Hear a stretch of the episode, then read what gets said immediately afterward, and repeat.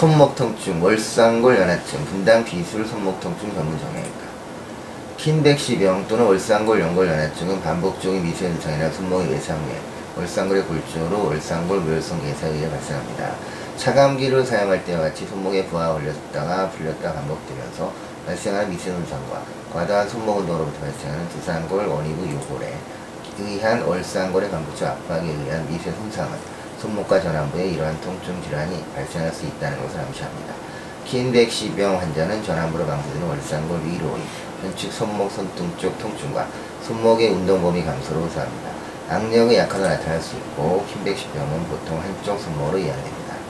양측성으로 발생하는 경우는 드물고 이학적 검사에서 손목의 척골, 요골측 편의 시 통증이 나타나고 한측 중위적으로 수동적으로 배측 굴곡 시 통증이 약화됩니다.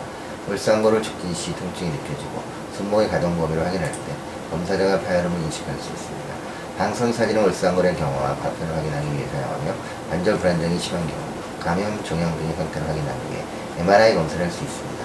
동반된 관절염, 요척골, 수근, 중수골, 지간관절, 통풍, 외측 손목을 결정종, 건염은 킨백시병과 동반될 수 있습니다.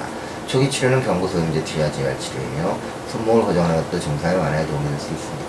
이러한 치료에 반응하지 않는 환자는 국소 주사법을 시행하고 비수적 치료에 반응하지 않는 수적 치료를 시행합니다. 감사합니다.